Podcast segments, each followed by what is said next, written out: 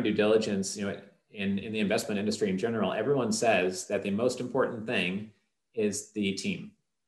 And yet, almost all due diligence questions are about the track record, what's your IRR, what's your LTV, um, how many, how, how much revenue did you sell, what's your EBITDA, and like almost all the checklists are based on things which are very numbers based and not based on the team because a lot of the team comes down to a judgment call on do you trust this human being? Do they have experience in the industry? How consistent are they? Um, et cetera.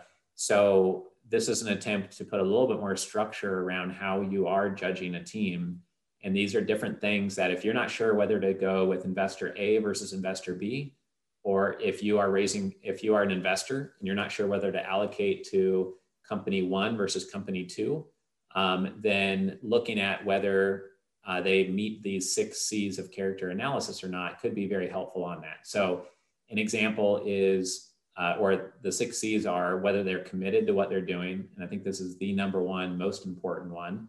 Uh, nobody wants to work with the, an investment firm that's not highly committed for the long term. Um, are they consistent in how they communicate with you, consistent in response times, consistent in the value they give you, consistent in their attitude, in their demeanor, in their professionalism? Um, consistent across the board? Can they provide references in the industry and people they've worked with and done stuff with? Are they a confident listener or do they talk over you all the time and never let you say anything um, and are rude in that way? Are they centered as a human being or are they extreme and really out there?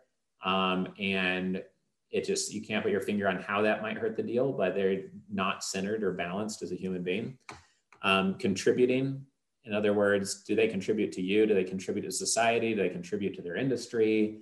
Are they um, more of a giving abundance person or a scarcity person that's not contributing? These are just things to provide a little bit of structure if it comes down to choosing someone or not. Um, but the other way to look at this is these are all the things I think that people like. It's not scientifically proven that this is the only things people consider. But when I was creating this content for the conference, I was thinking through what investors care about and how they do judge others raising capital. And these are definitely some of the fundamentals that they're thinking through consciously or up subconsciously. Um, and you're being judged on these things, whether they ever say it out loud or even mention it within their own team. These are some of the important things that they're judging a team member um, on. So I think you're important to look at and just know that your character is being analyzed in these different ways.